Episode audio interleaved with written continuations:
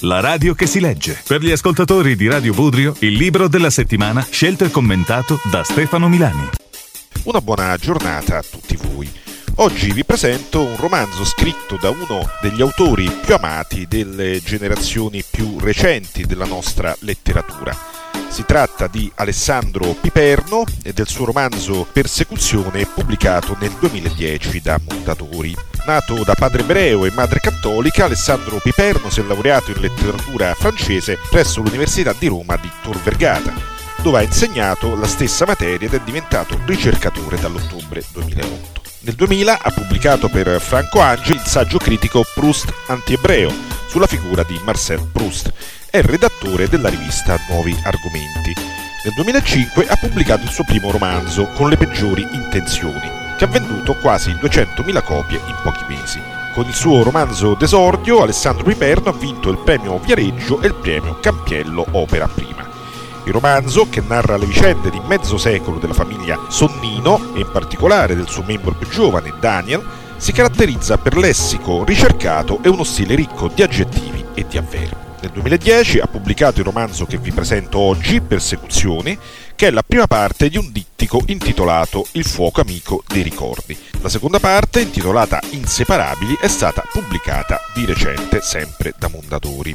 Dopo il suo primo romanzo del 2005, Con le peggiori intenzioni, un grande affresco sulle vicende di una famiglia ebraica, i Sonnino, Persecuzione si colloca sempre nell'ambito di una famiglia ebraica dell'alta borghesia romana. Persecuzione è la storia tragica di un illustre medico, il professor Leo Pontecorvo, famoso oncologo pediatrico, che ha avuto tutto dalla vita.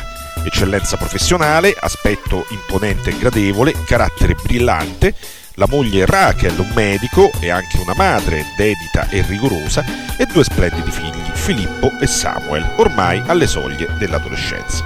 Tutto questo gli ha portato naturalmente ricchezza, benessere e notorietà non sembra mancargli nulla. A un tratto però arriva l'imprevisto.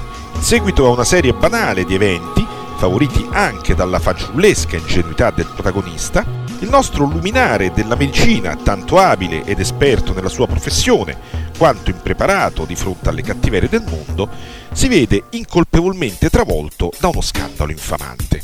L'accusa di stupro nei confronti di una perfida dodicenne, la fidanzatina del figlio Samuel. Tutto crolla intorno al nostro Pontecorvo, il lavoro, la stima dei colleghi ospedalieri, i rapporti familiari, le amicizie.